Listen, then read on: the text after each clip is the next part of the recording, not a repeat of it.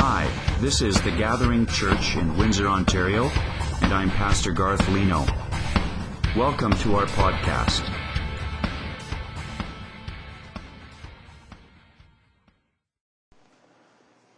So, in the passage that was just read, uh, we heard about these, these 12 spies. 12 spies got selected. They get sent into the land of Canaan to scout it out. They actually scouted out about 500 miles of land over 40 days. See, Israel here, the land of Israel, they're preparing to take a huge risk. They're preparing to trust the Lord and go into the promised land. Lots of unknowns right at their doorstep. What is a risk, though? I mean, they're preparing this huge risk, and we, talk, we say that word a lot, but what is a risk? And we're going to be talking about risky faith uh, this morning and next week. What is a risk? Well, a risk is an action that exposes you to the possibility of loss or injury. Doesn't sound very nice. If you take a risk, you could lose money. You could lose friendship. You could lose health. You could lose your reputation. You could even lose your life. Now you may also be endangering others and cause them loss or injury. That's a risk. Now, risk also has a side of success and victory thrown in there, but usually we focus on the negative and, and the sounds of loss and injury. Now, whether we realize it or not, we take risks every single day, all day long. Some are larger than others, but our lives are full of risk. You get in the car and you drive to work. It's a risk. You're not quite sure what could happen. Or you go to school and there's that girl that you kind of like and you try to talk to her, there's a big risk. Never know how she's going to react. Perhaps an even greater risk is trying the latest Taco Bell menu item. Just, you just never know what's going to happen there. Then, I mean, you, other risks, you can go skydiving. That's a risk. Other risks include changing careers, moving cities, changing schools. You know, all, there's, there's so many things wrapped up in all those unknowns. But you see, a life full of risk isn't bad, isn't wrong. It's actually normal, it's right, and it's good. One man has said that a life without risk is actually no life at all. And so, today and next Sunday in this short little mini series, I want us to look at the idea of risk in regards to our faith. We're going to look at some passages, we're going to look at some characters who trusted God deeply, and therefore they took great risks for Him or we're willing to take great risks for Him, as we're going to see. And my hope for today is that we're going to see that God's people, Christians, believers, we're called to hold on to God's promises and to take risks by faith. We're called to have risky faith. So, we're going to speed through chunks of chapter 13 and 14 of the book of Numbers, and uh, it's going to be a little bit of a time to buckle up. I'm going to pause it sometimes and I'm going to zoom through other times. So, are you ready? Ready for two chapters in one, in one sermon? Some nods and one yes. Okay. Well, here we go. Jump down, back down to chapter 13 of Numbers, verse 25. Okay, so they, they've come back now. Here we go. At the end of 40 days, they returned from spying out the land. And they came to Moses and Aaron and to all the congregation of the people of Israel in the wilderness of Paran at Kadesh they brought back word to them to all the congregation and showed them the fruit of the land. And they told him, We came to the land which you sent us. It flows with milk and honey, and this is its fruit. However, the people who dwell in the land are strong, and the cities are fortified and very large.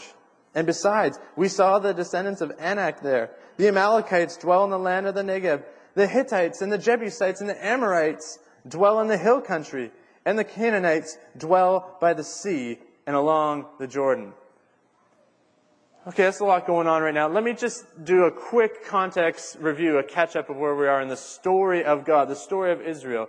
So, um, Israel was enslaved to Egypt for a very long time, and, and God raised up Moses as a leader, as a deliverer, to get them out of Egypt. And then the ten plagues, maybe familiar, ten plagues, okay, Passover, angel of death, and then they lead them out of Egypt, and then they, they cross the Red Sea. God splits open the sea. They walk across on dry land. and they're saved and they're delivered from slavery and they come to Mount Sinai. Mount Sinai is where God visibly shows up at this mountain and talks to Moses and gives the Ten Commandments. And he enters into this covenant with the people and says, I'm going to be your God. You're going to be my people. I'm going to take you from now with these commandments into this promised land. And so this is where we're at. They're at the edge of the promised land. They've come through all of that, finally released from slavery. Here we go. Excitement, anticipation is building. Send out the spies. Here we go. And then the spies come back. And they give a mixed report. The spies say, yes, the land is great. There's abundant produce. Look, here's some of it. And they bring back this giant cluster of grapes that they had to carry on a pole. It's huge. But then there's this however or, or a but. Any of you ever had a conversation with somebody and they're explaining a bunch of good things, then they throw in a but, and then they get to the, the bad news. Hey, you're doing really great at work and we love that you're on time and punctual and this kind of this, but we're downsizing. Right? That but, that however. And, and they have a big however, a big but here. Here we go. There's lots of strong people in the land. There's too many fortified cities. Yes, it's a pretty country, but the people are too big, they're too strong, it's too risky, too scary, we can't do it. Right on the edge. And it's here at this time, Caleb, one of the spies, he speaks up. He tries to rally the people. And so that's, that's the first point this morning. If you're taking notes, uh, risky faith seeks to rally others. Risky faith seeks to rally others. Look at verse 30 of chapter 13. But Caleb quieted the people before Moses and said, let us go up at once and occupy it, for we are well able to overcome it. At first glance at, the verse, it might look like Caleb is, is trying to rally them with his own kind of macho bravado, like, come on guys, we're super strong, we can do this. But that's actually not the case. See, Caleb was in Egypt with Israel when they were slaves. Caleb saw everything that God had done the ten plagues, the deliverance, the Red Sea, everything. He had seen God at work, he believed God's word, and he trusted that God was going to give Israel this land. So he had faith. And so he is willing to go forward. He's willing to take the risk of entering the land with all the unknowns. And he does his best to try to rally Israel. He's trying to inspire faith and courage. And did you know what? Christians, as believers, followers of Jesus, we're called to do the exact same thing. We're called to rally each other, to inspire faith. Hebrews 10, 24 and 25. It says, let us consider how to stir up one another to love and good deeds, not neglecting to meet together, as is the habit of some, but encouraging one another, and all the more as you see the day approaching. We're called to find ways to stir one another up to love and good deeds, to, to be creative, and how can we encourage one another, especially as we get closer and closer to the day that Jesus comes back. And especially when there are risks, especially when there are unknowns. Caleb does this, and we're called to do this, to say to somebody, don't give up. Don't give up. Let's try again. Remember what God has done. We've seen God at work, right? How many of you here need reminders of what's true? Any hands? There's some hands.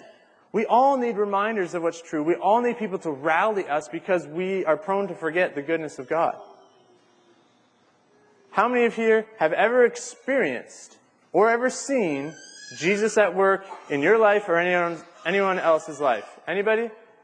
Okay. A few people have experienced God do something in their life or someone else's life. You know what you need to do with that? Rally others with that. Testify to what God did in your life or in their life and bring encouragement. Share the stories. There was a risk. I didn't know what was going to happen and it was confusing and I was a little bit scared, but I trusted. I took this step of faith and look at what Jesus did. Tell that. Because I need reminders. I'm up here and some of you are maybe like, oh, he's the pastor. He knows what's going on. No. I need reminders. I forget too. And when I hear stories of Jesus alive and working in people's lives, that builds courage and builds faith in my life. I had the opportunity, I'm so thankful, uh, this past Wednesday, a whole bunch of different people shared about different things that are happening in the city of Windsor. And it's a huge boost to my faith. Wow, God is at work. There's all this going on. It encouraged me again to persevere because I need reminders. I need to trust God with all the unknowns, like a third baby coming in February. I got to trust God. Yes, I do. Some of you with three or more kids are like, yes, you do need to trust God. Get ready for it. But unfortunately, Caleb's efforts to rally the people prove unsuccessful because the fear filled report of the other spies spreads into the camp and takes root.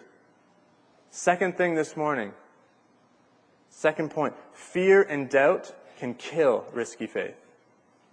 Fear and doubt can kill risky faith. Look at verse 31 and 32.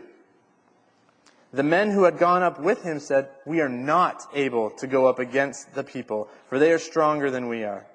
So they brought to the people of Israel a bad report of the land that they had spied out, saying, The land through which we have gone to spy it out is a land that devours its inhabitants, and all the people that we saw in it are of great height.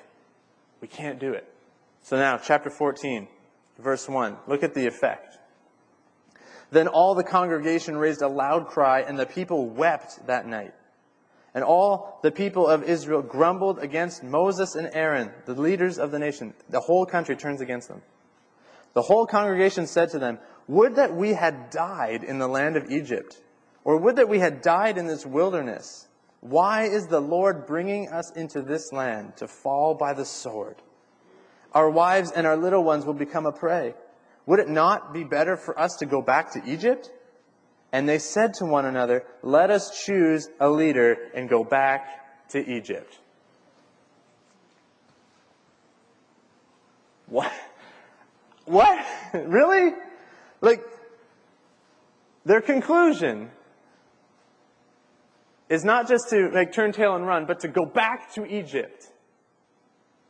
The fear filled report of these ten spies spread throughout the nation so quickly that Israel doubted God's word, and they chose to live by fear and doubt. They chose to live by sight instead of by faith. It's incredible to me how quickly not only the report seeped through everything, but then how quickly the entire nation was ready to ditch the whole plan. They're on the edge of the land, ready to go in, and they're like, nope, let's choose a new leader and go back to being slaves or, or die. That's better than what's going to happen. Dying in slavery is better than anything that's going to happen right now.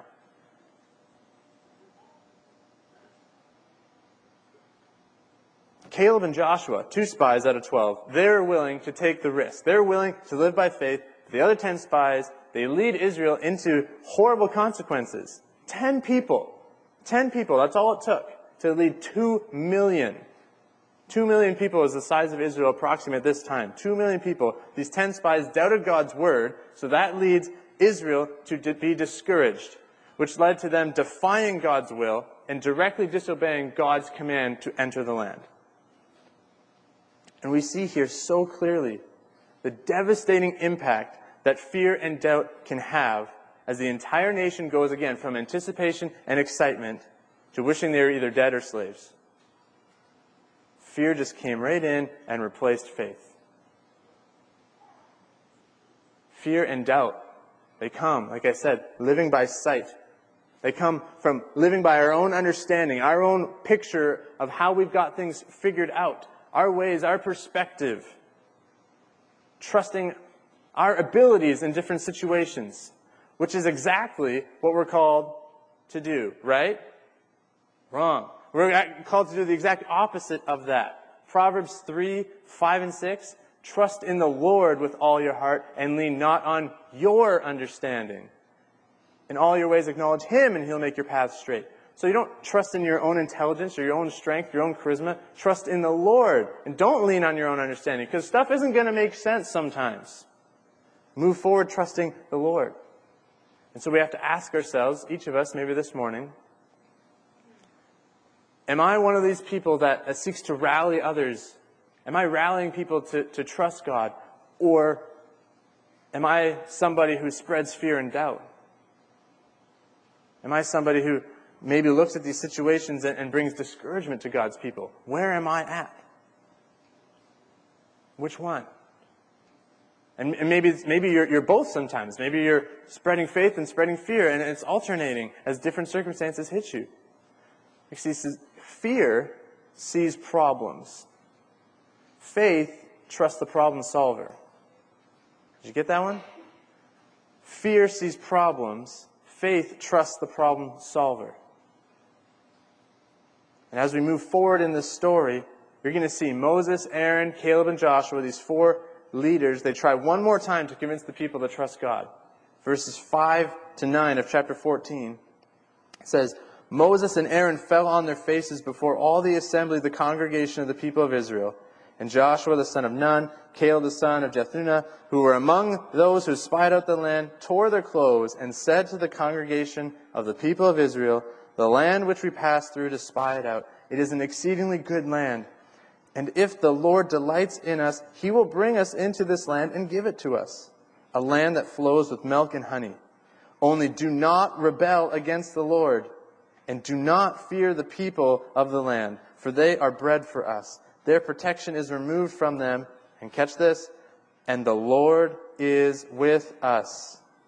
Do not fear them. Come on, guys. What are you thinking? Like, Let's go. It's a great land. Don't rebel against God. Trust Him. Don't fear the people. Why? Not because they're so smart, but because God is with us. Don't be afraid. God's with us. Let's go. Unfortunately, their efforts also fail. And if it wasn't for God visibly showing up at that moment at the tabernacle, they would have been killed by the very people they were leading. Look at verse 10 of chapter 14. So they just said, Don't fear the people, trust the Lord. And the response is, all the congregation said to stone them with stones. Let's find rocks and let's throw them at them until they die. That's their decision. But the glory of the Lord appeared at the tent of meeting to all the people of Israel. Good news for Moses and Aaron and Joshua and Caleb that God showed up. Bad news for Israel, actually, because God appeared and pronounced judgment on them. Judgment for their lack of faith and for fearing the people and for not trusting him and his word. The judgment is that Israel was going to have to wait 40 years before they'd be allowed to enter the land. 40 years of wandering in the desert.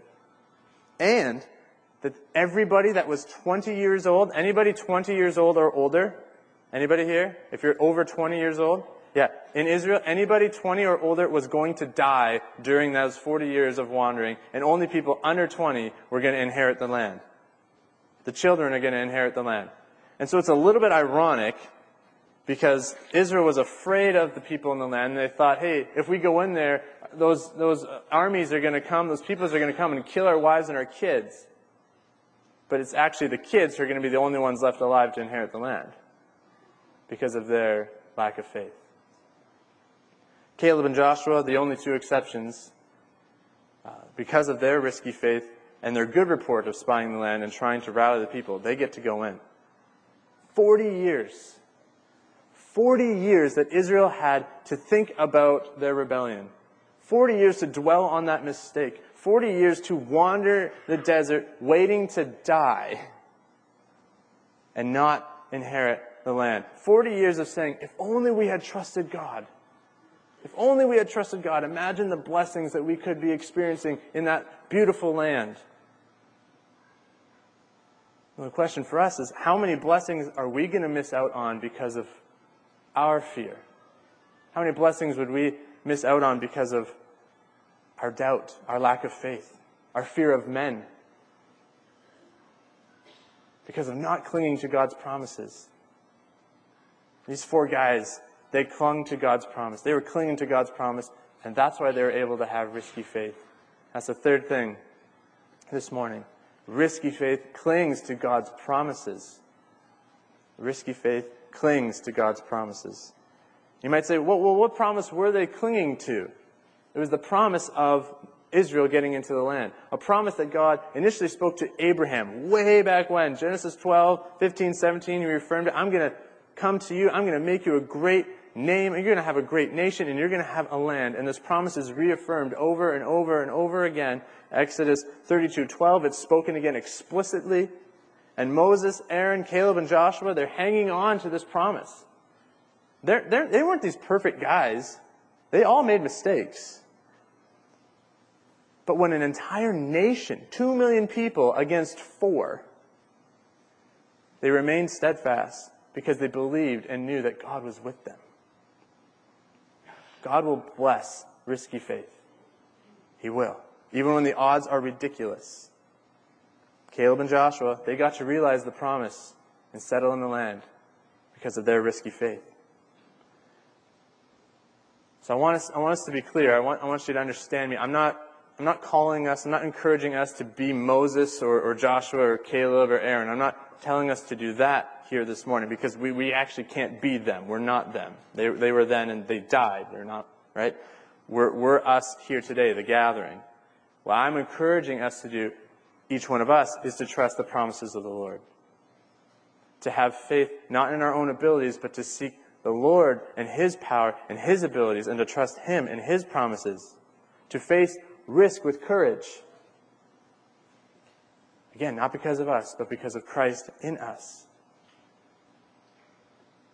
And you might say, all right, you know, they were willing to trust, they were willing to take a risk, they had this promise to cling on to. But what, what about in Windsor in 2016? What promise do we have that we can cling to? Are there promises for the gathering today?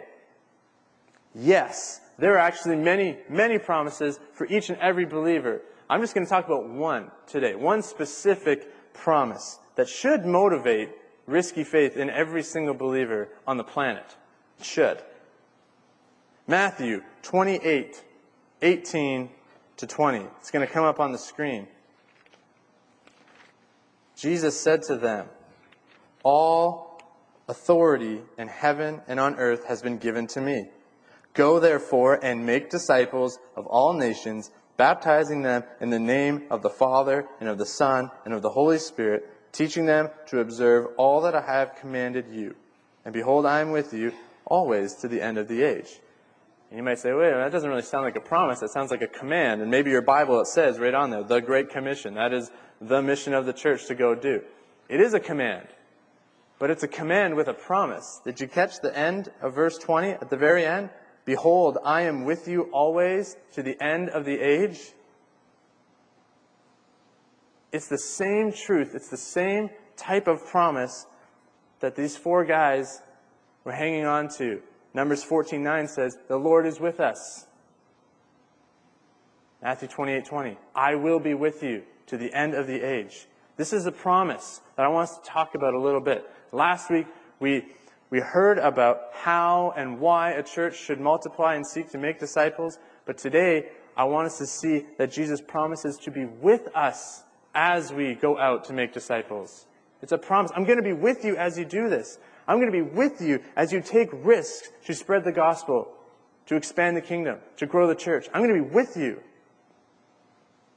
Isn't that encouraging just a little bit to know that the Lord of the universe who creates stars all over the place is going to say, I'm going to be with you as you step out in faith and try to make disciples? Isn't that a little bit encouraging? It, it, should be increasing our faith even right now. It should be increasing my faith even right now. He has promised to be with us as we seek to carry out His mission. I'm going to be with you. I'm going to help you guys. And so then towards us, our response is, are we going to believe the Lord's promise? Are we going to live by faith and we're going to take risks? Or are we going to live by fear and doubt? Israel chose fear with dire consequences. They chose not to cling on to God's promises. But you see, the life of a Christian, Christianity itself, is a call to live by faith to not have all the answers, to take risks, trusting Jesus all along the way. I mean, okay, I'm up here. I do not have all the answers. I cannot even tell you what's going to happen tomorrow. But God can. God knows exactly what's going to happen tomorrow. God knows every single detail of everything that's going to happen every single day for all eternity. So don't trust me. Trust Him.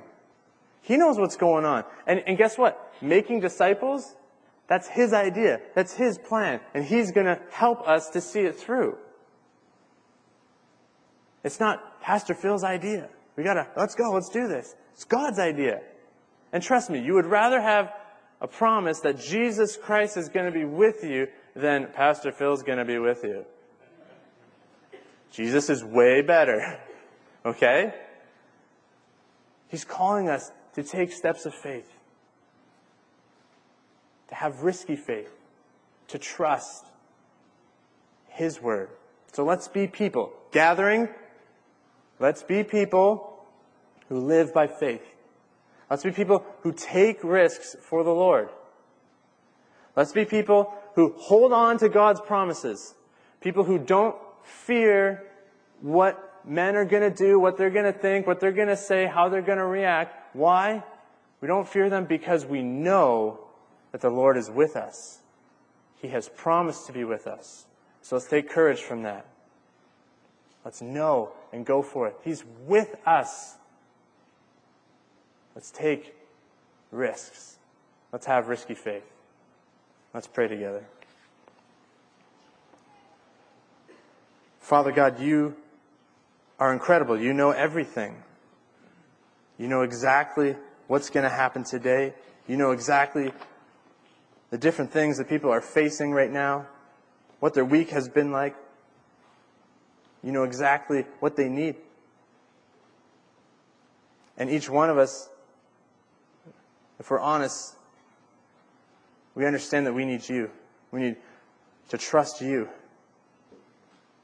Some of us may be smarter than others in this room, but it doesn't matter how smart we are. We can't figure everything out in life. We need to trust you. There are things that come at us, risks and opportunities and things that should scare us sometimes. But I pray that you would work, Jesus, in each one of our hearts to give us faith instead of fear.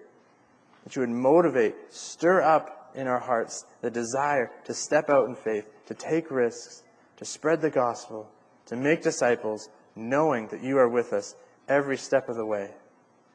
Encourage us, we pray, in Jesus' name. Amen.